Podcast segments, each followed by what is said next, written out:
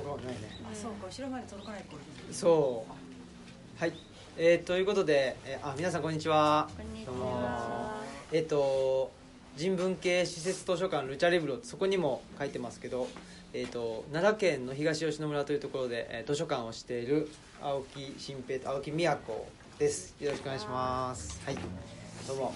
それでえっ、とこの度ですね、えーこの10月にあの僕らの本が出版されましてこの出版ををしてくれたあの出版社の方が、まあ、ひあの一人でやられてる一人出版社ということで、えーこの関書房の高松さんです。あ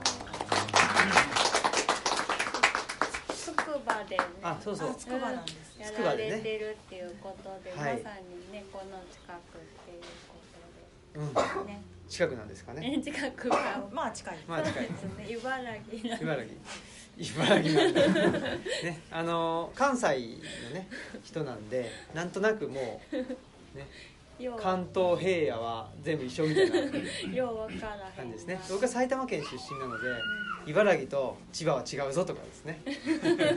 群馬と栃木はね高崎線と宇都宮線だぞみたいなことは知ってますんでその辺はあれなんですけどもうちょっと分かんないですもんね。わからへんね。ねはい、はい、ということでえっとただあれですね高松さんとお出会ったというかですねのがあのね筑波ですよね。そうつくばでしたね、あの筑波の、えっと、ピープルブックストアの、えっと、上田さんとあとあの大坪さん今日コーヒーをコーヒー振る舞ってくださってうんた千年一日コーヒー焙煎所の大坪さんと、えっと、トークイベントをしましてですね。トークイベントっていうのはここの僕らあのここに置いてあるあのルッチャっていうあのジンっていうんですけど小冊子を、えっと好きで出してましてでそれのね創刊号かな？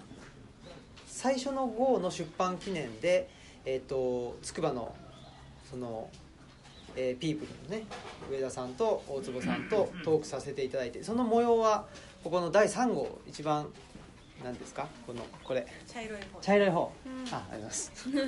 まあ茶色い方に入ってますのでえーっとね題名があの「やりたくないことをやらない」っていうですね。あれ題名だったんですね。そうですよ。なぜ後ろに？そうそう。そこがまたね。そうそう。そこがまたなんていうんですかね。奥ゆかしさ。表してます。はい。ということでまああのーその筑波は非常にご縁がありましてそのそうルッチャーを出した創刊号のイベントの時に高松さんがね来てくれてはいで、まあ、お会いしたというところですね。それがまあきっかけで。それいつぐらいでしたっけね？去年？去年ねの夏とかだ夏ですかね。あそう考えると早いですね。早いですね。話が。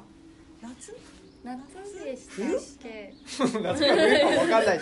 やばいですね。あそこ大大事かわかんないです。その後12月に HA ブックストアで会ってるので、あそうか。はい、じゃあ夏ですね。夏だ。はい。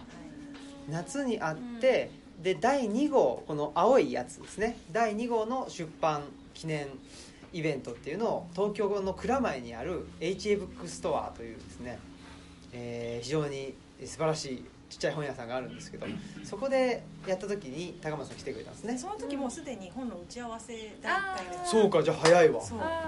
やっぱり。あじゃあすごいですね。ね。なんか言い出してから本になるまでが。まあでもね結構10ヶ月とかかかってます。ああそうか。それは早いのか遅いのか僕ら本出したことなかったから分かんないですけど。私もよくわかんない。分かんない。分かんないかい そうですか。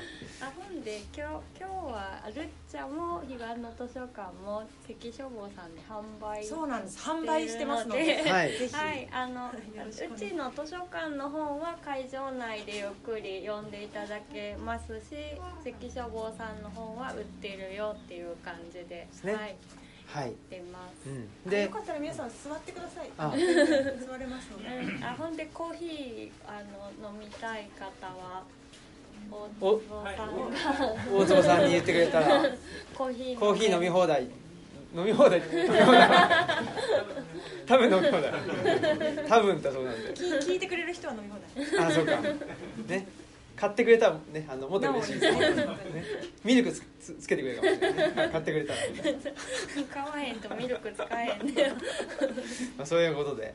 えっ、とあれですねえーまあ、ほんでそういうご縁でできた本がこの「あの彼岸の図書館」っていう本なんですけど、まあ、なんで彼岸なのかというと僕らの図書館は、まあ、あの東吉野村という山村ですね。人口が1700人で高齢化率がこの前まで54っつってたけどなんか56に上がったらしいね。高齢化率っていうのは、えーっと65歳以上のお人が、まあ、どれだけいるかっていうことでだから56%ってことはですね東吉野村2人に1人は65歳以上という村なんですね。なのでまああのー20%超えると超高齢化社会っていう。うん。ああってことは東吉野村は？超超超超超超超だからね、うん。あのご近所の70代のご夫婦にあの私たちが引っ越してきたから最年少が自分たちじゃなくなったよっていうふううに言っんてもらって、ぐっとぐっと平均年齢下げたんですよね。赤ちゃん扱いみたいな、うん、やっぱり村に住んでるとですね60歳ぐらいで、まあ、ややっと話を聞いてもらえるぐらいの 感じになるので。まだ生ま,、ね、うん。まだ生まれてないぐらいの感じで、ねうん。お腹の中ぐらいかもしれないですね、うん、そんなことで、えー何でしたっけ？あそうそう。で東吉野村というところに、まあ、図書館を自宅を開いて図書館を作ったんですけどその自宅っていうのがまずあの川を渡らないとたどり着けないっていう場所にありまして結構すごいロケーションにありまして。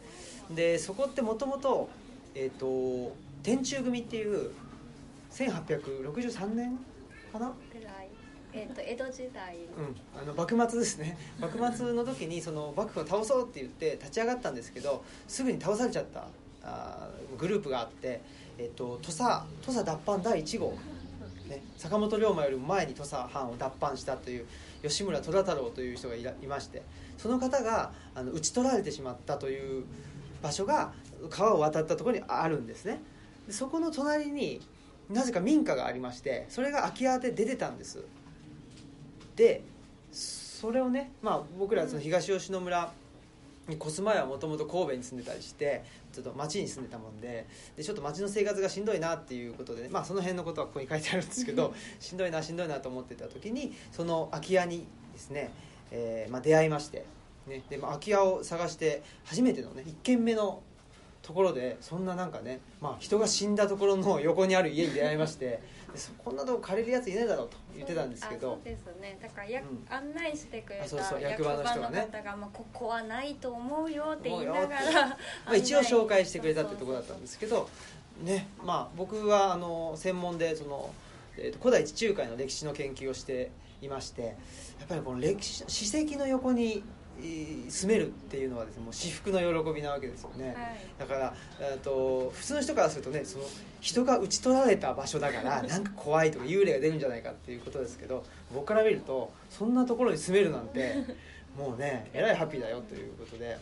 でまたね橋を渡って林を抜けたところにポツンとあるっていうのが、まあ、物語の中みたいだなっていうことで、スズメのお宿みたいだなっていうので、まあなんか気に入ってしまったんですよそうですね。っていうんで、まあ、川を渡ったところっていうんで、まあ、ひ彼岸っていうことですね。し彼岸と彼岸っていうこっち側と向こう側っていう意味で彼岸っていうのが一つあるのともう一つはその、まあ、志願っていうのが、まああのうんと僕がまあちょっと世の中しんどいなと思っちゃった そのきっかけでもあるんですけどなんか全てが数値化されてしまって序列化されてしまってなんかその、まあ、例えば研究者だと論文を何本書かないといけないとか本来は本数じゃないはずなんですけどなんか本数で切られちゃってそういうまあでそれが生産性って言われちゃってねそういう生産性をあの発揮できない人間って、まあ、役立たずであるというふうなことでなんか言われてるような気気がしちゃってね、まあ、被害妄想っていうのも 半分以上あるんですけど、まあ、半分以上はねあのそんなことで、うん、あの世の中全体がそういうふうになってたと思ってて。ね役立たず2人みたいなそうそうそうそう。ななんでまあちょっとこのなんか社会に居場所ないなって思ってたのでそういうなんか社会に居場所がないなというふうに感じてる人がああのここだったらちょっとあの肩の力が抜けるなとかね深く息が吸えるなっていうそういうですね志願現代社会と違うロジックが働いてる場所っていうのを作りたかったっていうところで、まあ、それが彼岸と呼んでいるということなんですね。はい、そうですね、だからまあ今回のねイベント「ソロの森の生活」がテーマになってるんですけど、まあ、ソロもちょっとこう社会を、ま、なんだろうちょっと離れてみるためにも森に行ったのかなっていうところがあるので、まあ、ソロが森に求めたものと私たちが彼岸に求めたものっていうのは結構似てるんじゃないかなっていうのでそうですね。はい、思ったわけですね、森の生活すでに誰かがよと呼んでどっか持っててくれてはるんですけどはいあの呼んでください。すごい。あすごい。へえそんなそんなバージョンがある。ねまあそんなことでちょっとね後でこの彼岸の図書館と森の生活のなんていうんですかね対比までいかないんですけどなんか彼岸の図書館的に森の生活を読むとここが面白かったよっていうお話とかあとはこの本今日東吉野村からあのスーツケースに入れてですねゴロゴロ引っ張ってきてで飛行機で来る予定が飛行機乗り遅れましたよね。あれピーチあれムカつくわ。15分前に行ったら25分前ににあの来てもらわないとダメですとかっつって言われて。飛行機まだいてるけど無慈悲なね。あかんって言われて、また不寛容な社会を感じてしまいました 傷つきました心が。でも自分らが遅れた。まあね。その前もカーナビのあれカーナビもムカつくな文句が多い。文句が多いっていうね。ソロも文句が多い。ロも文句が多いんですよね。森の生活読んでいただくとねね。文句ばっかり言ってるっていうんで、まあ、こういう文句ばっかり言ってるのを週1回あのオムライスラジオっていうインターネットラジオで配信し続けてるんですね。もう5年以上かな。配信し続けてまして。でそれを文字起こしして、えー本にまあしていただいたという感じですね。ですね。で高松さんがもうすごい頑張っていただいて。頑張りました 頑張ねりましたすいねません。ありがとうございまもうあの文字起こしをねはい。していただいたんですけど。すで膨大にある音源の中から一応これがいいんじゃないかっていうのを。あれはどうやってえ選んできましたっけ？あれまずその12月にお会いした時に第1回目打ち合わせで、はい。もう皆目見当がつかないこの人が何者かも今一つよく分かってないのに、うん。よくでねあのどの辺がやっぱ面白いその重要人物とかその今までトーク一緒にした人で、うんルチャリブロとか青木夫妻のことを知るのに一番こう適した話題を提供した人は誰かとか、うん。あのなんかね特に重要だった話とかうん。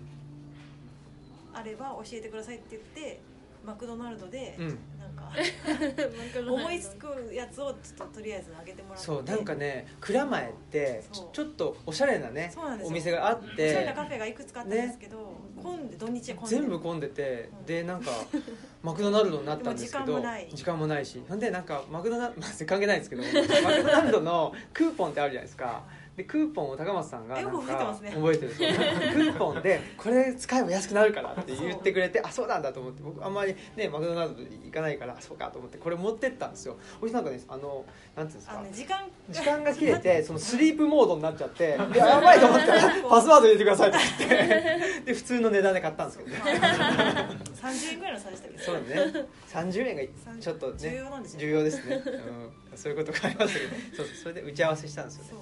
うん。でそれをまあなんとなく目印に探してって。あで、まあ、全部は聞かなかったんですけど、あうんうん。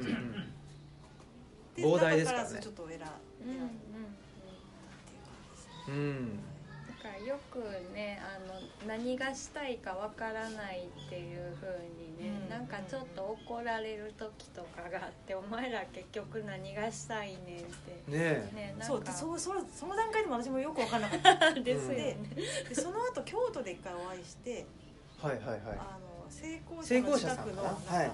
鴨川カフェっていうおうん。店で、あの池田さんのイベント？の時いや違う。か次の日か次の日ですかね。ななんかあ違うわ私が東吉野に行った4月ですね。はい。翌日に京都に来てくれて、うん。あ。そうでした。あそこそこで打ち合わせそうしてでそしたら3つのね章立てが決まったんです。あこれは一応僕らのリカバリーの話だあうん。ということが一応筋としてうん。あるので。っていうことでもう一回組み立て直したんです。けどあそうですか。そうでした。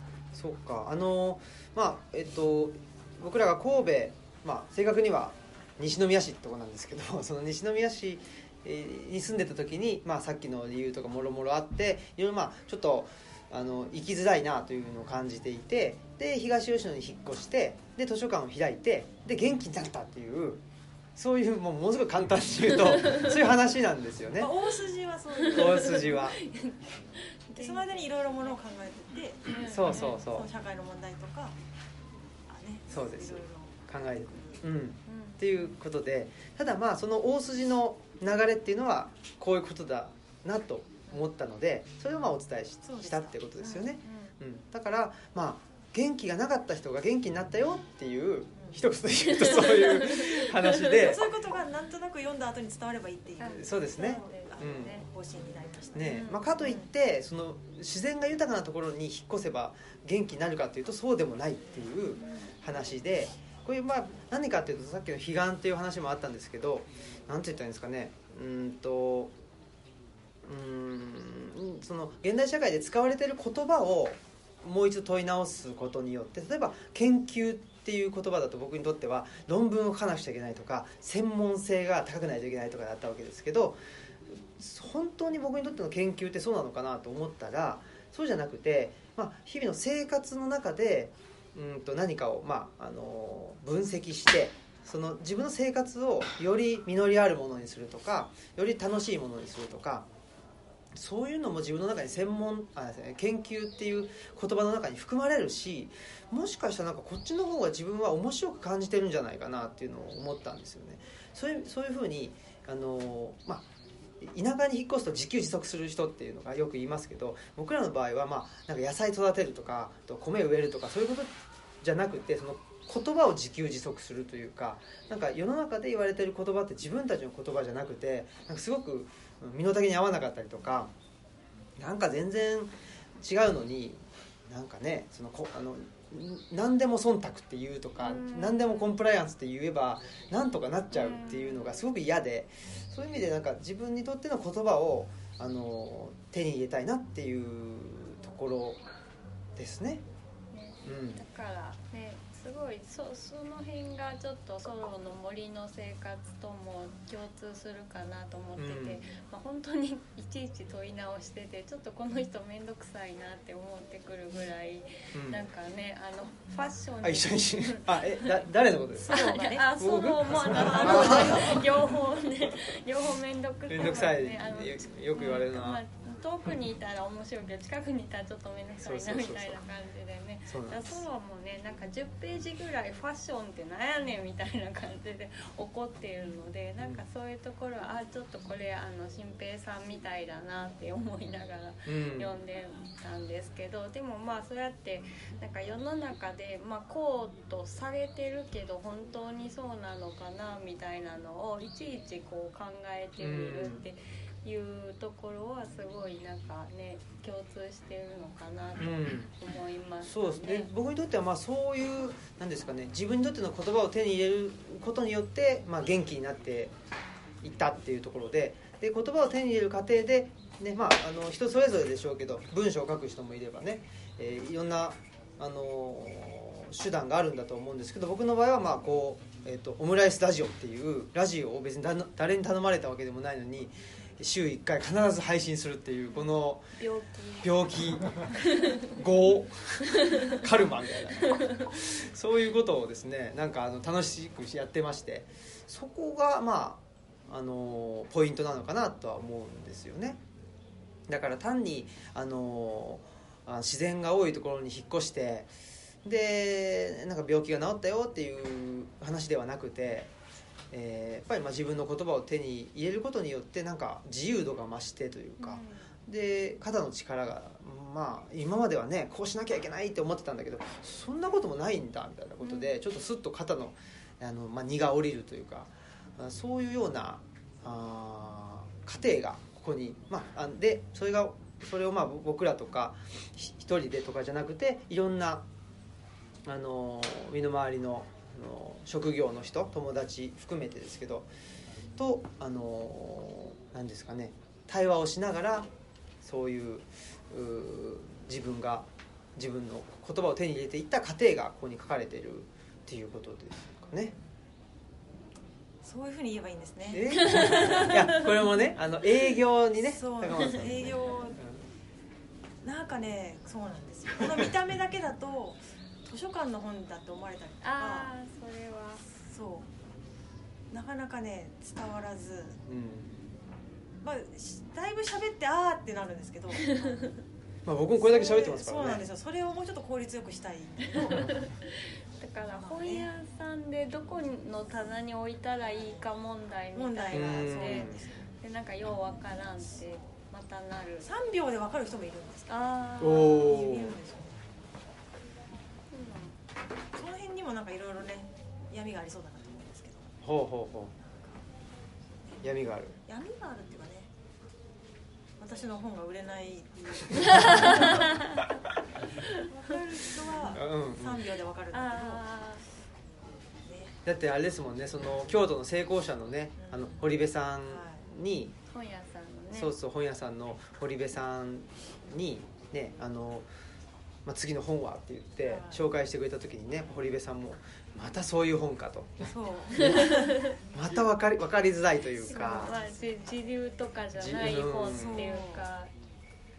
それはね高松さんどうどう思ってるんですか？その自分では。ー自分ではそう最高に面白いと思って全部作ってるああそうありがたいですね。嬉しい。分からない人の方がおかしいですけど。やでもなんか全部思ったのはなんか全部問い直す系あそうですね。だと思ってて、だからあのね一番最初の家を背家を背負負ってて歩いたね。いた村上聡さんの家を背負って歩いただったらまあなんか住むってなんだとか、ね。家ってなんだとか、うん。ねだから全部なんか本当にそのいわゆるこう世間でなんか住むってこういうことだよねとかね。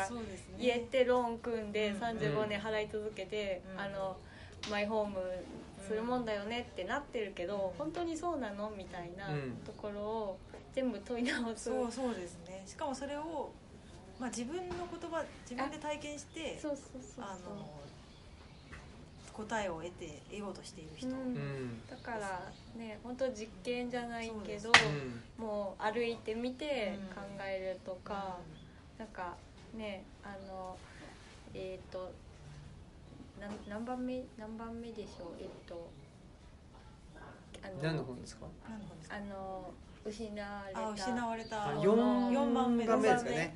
の本もはい。なんかあの芸術批評基本的には芸術批評だけど、自身でも作品を作る方なのでなんか考えるだけじゃなくって、なんかそのつく手を動かすってこともしてるっていうのでだからやっぱりこう自分で本当にやりながら思考してでうん。本当にそのいわゆるね、なんか芸術ってこういうもんなんだろうかって考えてるのかなって思って、そうですねまさに、うん。だから一貫してる。うん、すごいまあ、そういう意味では一貫してるんですけど。そういう意味では。そう。もうちょっとね。うんね。もうちょっとね。うん。うん。はい。まあそういう営業営業はちょっとねなんていうんですかね。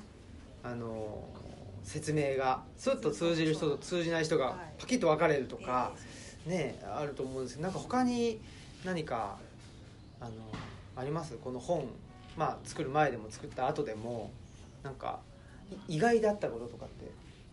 ああねそれこそあれですよ。さん30代の方の響き具合がすごいってあそうですね。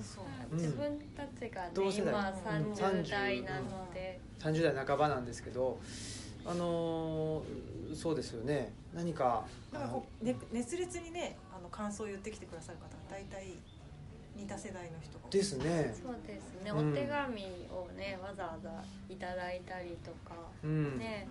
30代半ばのでなんか小さいなんて場を持ってる人とかはそうですね。特にグッグッと来てくれてるみたいで、うん、だからやっぱりなんかそのなんて言ったんですかねあのお大きな会社に入りたかったけど入れなくてっていう人というよりうん。も、なんかそもそも経済成長とかもうしないから、もういいじゃんみたいな感じで自分の好きなことをあのなんていうんですか目の前のあの手の届く範囲でコツコツと積み上げていってる人おが多い気がしますね。あの反応をくれる人が、うん。意外とそういう人がいっぱい全国にいるんだなっていう。そうですね、ね。うん。だからねなんか仲間を発見しているうん。あそんな感感じ。じがしますそう。そなんか心強いなっていうふうにううん。思って、ね。そうなんですよ、うん、でね、あのーまあ、ここの本の最後の方にも書いてあるんですけどそのプラットフォームを作るっていううことを言っててプラットフォームって何なのかっていうとやっぱりそのいろんなあの点でバラバラの地域にねいて関係なかった人たちがちょっと一旦あの集まれるようなそういう場所プラットフォームとか、まあ、テーブルとかねそういう イメージでこれを書いたというかそういうイメージでなんかのものって僕は思っててだからねちょっとねあのコモンセンスとかねさっきもあそこに置いてますけどトマス・ペインね。そういうなんていうんですかね。まずはここから始めましょうよみたいなそういう本になってくれたらいいなと思っててそういう意味ではあの全国各地のちっちゃい場を持ってる人たちでからあの反応があるっていうのはあの僕にとってはあのなんですかね希望したリアクションだなっていうのはありますね。なかなかね純駆動とかねああいう大手のところから全然ね声がかからないで でもねその取り次ぎの人からねお。高松さんとかってすごい客中が全国からうん。来てます、わあ。あだから客客中っていうのは客中っていうのはお客さんからの注文なんですよね。だからお本屋さんになくて取り寄せてほしいっていうシャツが来てるから、まあ、1とかなんですけど、うん。まあ、それが積もり積もってるんですが確実にこれを読みたいと言ってあ。注文する人がいるっていうそうかそうか。だからちょっとね大型書店にダーンで積まれるっていうタイプではないけど、うん、そういうふうに着実に広まってはきている。うん、そうありがたいですね、ね。うん、そういうそういう人とやっぱり、ね。うん、出会っていきたいし、うん。うん。そのためのまあね手紙みたいな、うはい、うん。感じかなと思っております、ね。はい。でえっ、とこのルチャリブロっていううちの図書館の名前なんですけど。はいなんなんですかえ？これ。どういう意味ですか？どういう意味、はい。えっとまず、まあ、ルチャリブレというのはメキシコのプロレスのことで僕プロレスがものすごい好きなんですね。でこの話をしていいってことですか？あしてください。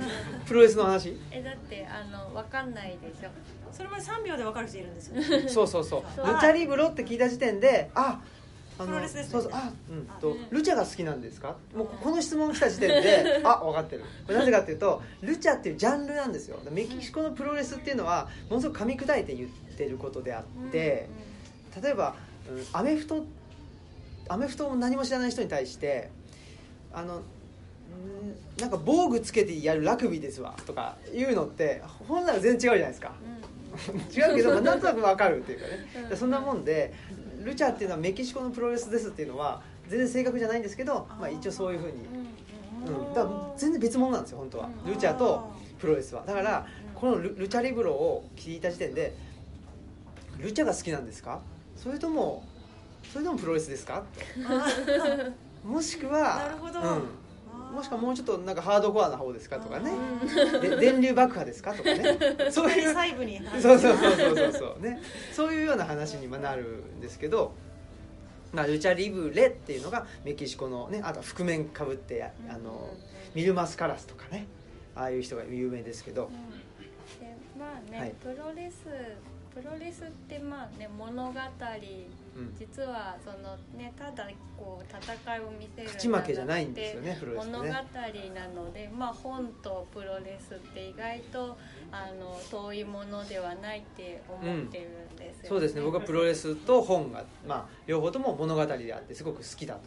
でえっとプロレスも戦いなんですけどなんていうんですかね。相手をた叩きのめせばいいということじゃなくて、えっと戦った方で負けた方もそこから物語が始まっていくし、まあ、勝った方もまたあのそこから違う物語が始まっていくしなんかそこで終わらないっていうその対話を終わらせないっていうのがプロレスも本もあの同じことなんですっていうね、うん。そういう あそんなの深い意味が。あそうですね。それもぜひ言ってください本屋さんで。営業の時に。ねプロレスはみたいなね、だからレスレスラーってねあの体の強さだけじゃなくてボキャブラリーが実はすごい大切なんですけれど物語をつないでいかないといけないので。っていうとあのソロもプロレスラーになれそうだなってうん思ったんですね。ソロ森の生活はすいませんえー いや僕もこれを機会にというかですねこのイベントの、えー、と声をかけていただいた時に1回は読んだことがあったんですけどもう1回、まあ、再読しようと思ってそれまではねなんかいまいちピンとこなかったんですよね。うん。というのも森の生活とか言ってそのウォールでねいるけどソロって2年ぐらいしかいなかったし 2年かよとか思ってね。まあええやん。ねうち5年目だし。と か。なんかそうそうそう。って思っててなんかちょっとなであとなんていうんですか？あのエコロジーとか、うん。ちょっとなんかいい人っぽいじゃないですか いい人っぽいのあんまり好きじゃないなと思っててそれでだったんですけどね。でもちょっとまあ読もうと思って読んだらあすごくね面白くてもうあの付箋ガンガン貼ってたんですけどなんか一番ね一番でもないんだけどあのあそうだそうだと思ったのがあの町に住んでいた時とそのまあえーソロの場合は森ですけど森に引っ込んだ時だと、えっと、会いに来てくれる人のまあこれ言っちゃうけど質が違うっていうか そのえー会いたい人と会えるようになった。そのと森に引っ込んだことで。まあでうん、相当ハードルが上がってふるいにかけられふるいにかけられて。で街だともうなんかねそう社交とかっつって別に会いたくない人とも会ったりして。社交が面倒くさいなって面倒くさいっていうね。でもなんか気遣ったりして、何のためになんか仕事してんだろうとかいうねこともまあそそれが大事だったりするんですけど、ね、そういう人間関係で回ってるっていうねこの社会もあったりするわけですけど確かに、まあ、ただソロの場合はそうじゃなくて、うんとまあ、厳選された。厳選されたって言っちゃあれだけど、まあ、会いたい人に会えるっていうことがあってそれはうちも相当なあの実感をあの得得ましたね。うん、そうですね。東吉野に越してなんていうんですかね。まあこういう人と会いたいなっていうのは特になかったんですけどうんあこういう人と会いたかったんだというふうにもともと想定しててその人と会えたんじゃなくて、まあ、いわゆるその事後的にというかですね会ったことでこの人と会いたかったことが分かるっていう出会いがねありましたね。そうですね。うん。だからねあの山に引っ込んでからの方がなんか人に会えてるというか、うん気の合う人と会えてる感じがしてますね、そうですね。またソロもねなんかそれをこうソフトな言葉じゃなくて結構痛烈に言うなっていうのが、あの全然その最初に森の生活っていうのをイメージしてたものと違ってて、うんうん、なんか言葉が結構なかなかあのパンチ効いてるなと思って。あれほ翻訳の問題なのかどどうなんですかね？それもあるんですど。うなんですかね分かんないですけど。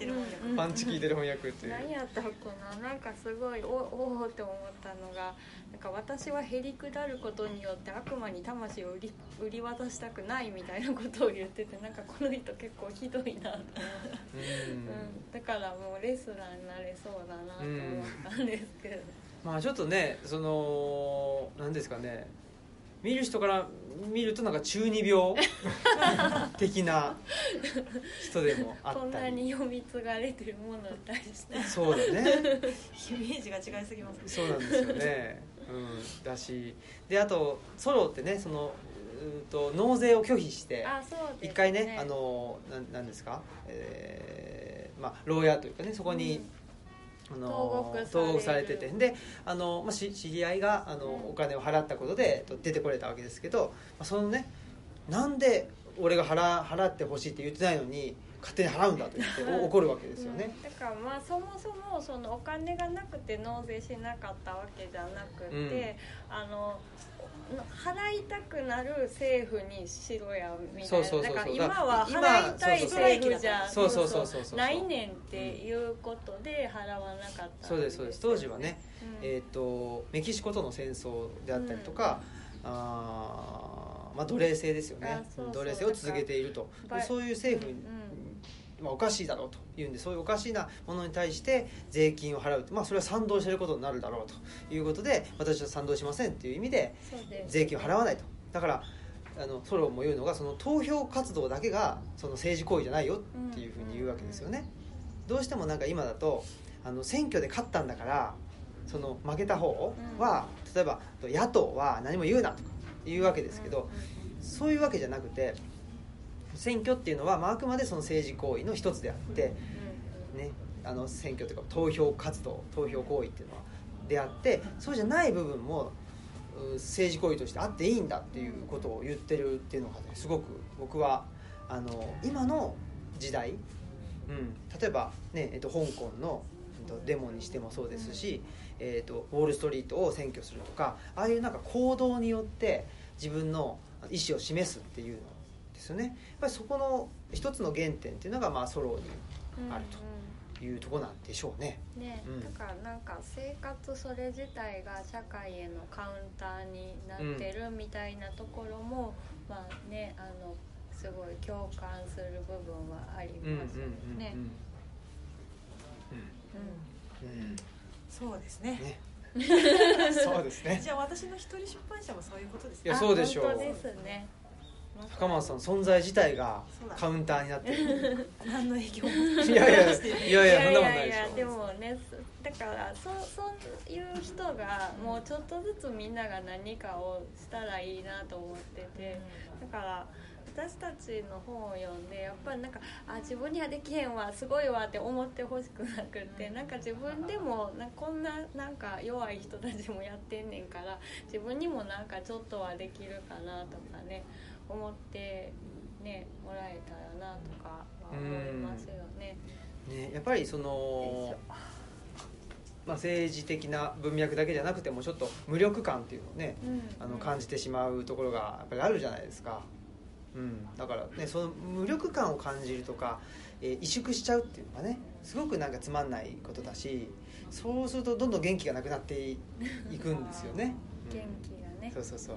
元気があれば何でもできる、ね、言ってますから。ね。うん。でそういうことをそのこの本の中で、まあ、ずっと応援してくれてる思想家の内田達先生という、まあ、合気道家でもあり思想家でもある先生がいらっしゃるんですけど、まあ、内田達先生とももうあの東吉野村に行く前からずっとお世話になっていてで、まあ、村でこういうことやりたいんですっていう相談もずっとしていたのでその過程もこの本の中に載ってるんですけれども、まああのそうやって私たちが、まあ、あのそういう活動を始めてその中で出会った人とかと一緒にイベントをやった時に、まあ、内田達先生がこんなにも一人出版社とか一人図書館とか、まあ、なんか一人で本のことをやろうっていう人たちがこんなに集ってるんだって言ってこんなに世の中にいるんだっていうふうにねびっくりされて、でまああの。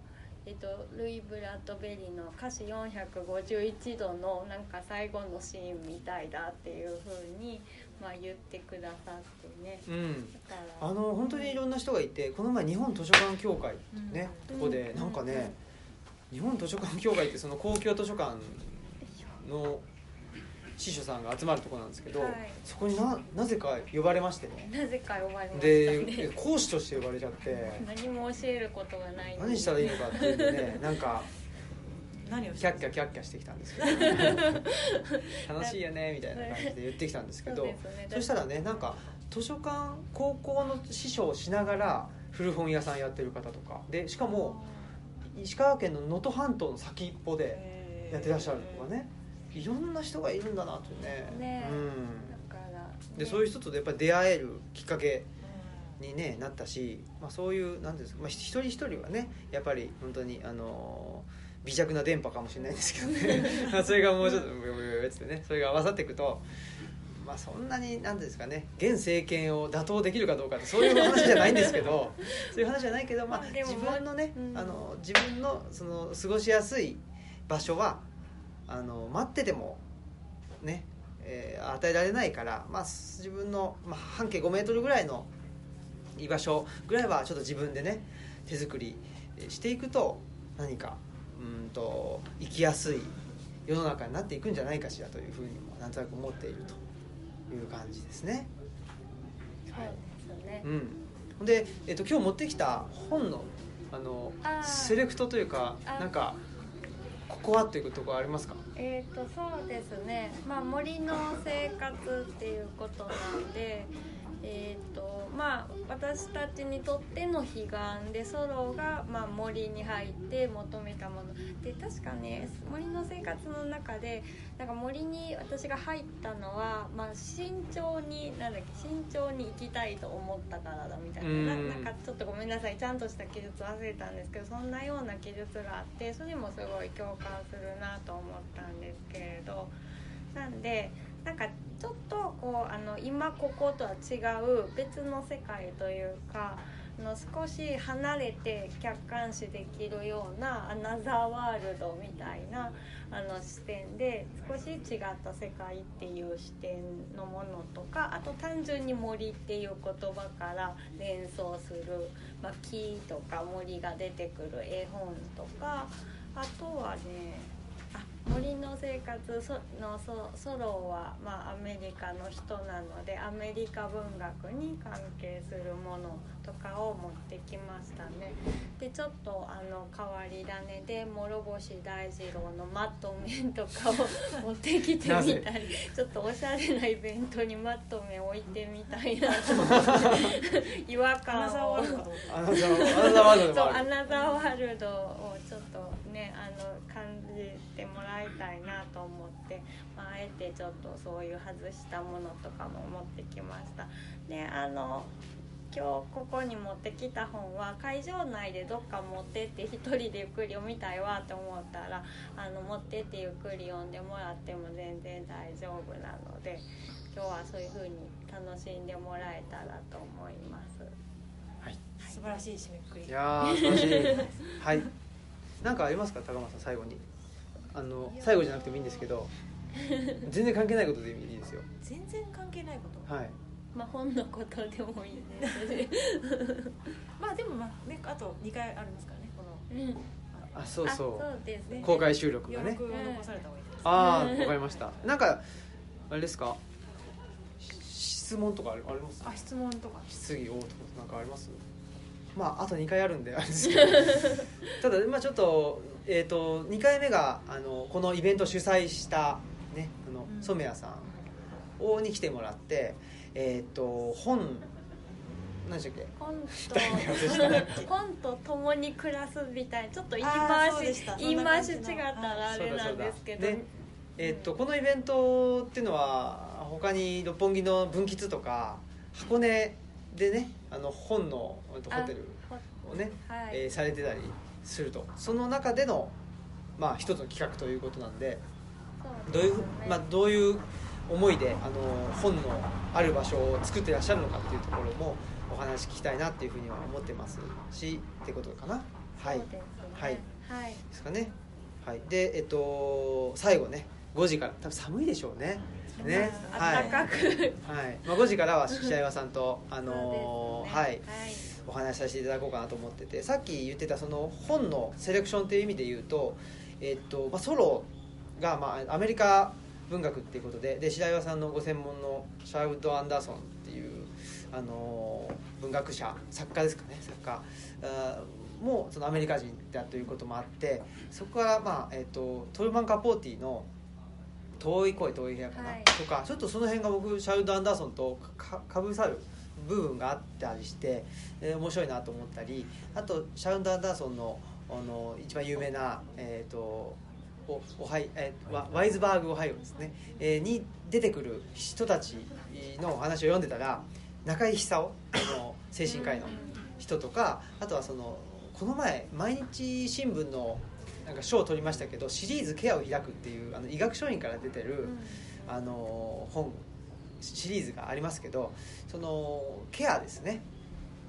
あのケアするというその辺が僕の中でシャウンド・アンダーソンと結構近いところがあるなと思ったのでその辺りも持ってきたり、はい、してます。で僕もあの普段えー、と図書館では生活できませんのでですね、えー 週5日の就労支援っていう障害者の方の就労支援をしてまして発達障害とかうつ病とか、えー統合失調症とかそういうまあ生きづらさを感じている人がまあうんなんて言ったらいいんですかね。うん少しでもその前向きに社会と向き合えるようなあおあのお手伝いを仕事としてやってるというところもあってそういう意味でもシャウド・アンダーソンとはの作品がすごくなんかあのドンピシャでガツッときたのでその辺の話もまた後でさせてもらえたらと思ってます。はい。ということではい。はい。ありがとうございました。言い残したことないですか？はい。いいですよね買ってほしいですね。買ってほしい。ねぜひあで今日買ったらあの、はねあのイベント限定でおまけがおまついてくるけの素敵な本革製キーホルダーとあれ今持ってないサインもしてもらえるあサインもします、なのでまあ もしもうすでに持ってるという人がいてもあのはい今日あのい言い言い出してくれる言い出すってなんていうの？申告してくれた。もうもう買いましたっていうふうに、ははいい言ってくれたらおまけ差し上げるので。そのおまけもねうちに、えーはい。来てくれたあのお客さん来お客さんおが客さんっていうのかな？来館者の方が、えー頼んでもないのに勝手に作ってくれたっていうね。そうです素晴らしい。なんか200個作ってきてくれて え1都道府県にこう何人いたらどっかの東京の地下鉄であのつけてる同士がすれ違ったらすごいでしょって言って作ってきてくれてでその人が作った帽子を今日かぶってきたんですけど。うん帽子とかね、はい。米とかね蜂蜜とか作ってくれてるんですよね。はちみつ遊びで作ったって言ってましたね。すごいですよね。よくわかんないですけどうそういうネットワークを作り作っていきたいなと思ってますので。ねはい。なんだか知らないけどすごい人。あそそううそう。うそそそそう。うだからねあの座ってたらなんだか知らないけどすごい人が来てくれるシステムすごい作ったなと思って。そうですねあだからねはいそういうあそうですね、はいうん面白い場所になっておりますね。ねはい。ということでじゃあ第1部こんな感じではい、終了しましょう。はい寒くなりそうっすねこれやばいっすね。暖かくしてぜひはい。お過ごしください。ということでじゃあ第1部終了ということでありがとうございました。ありがとうございました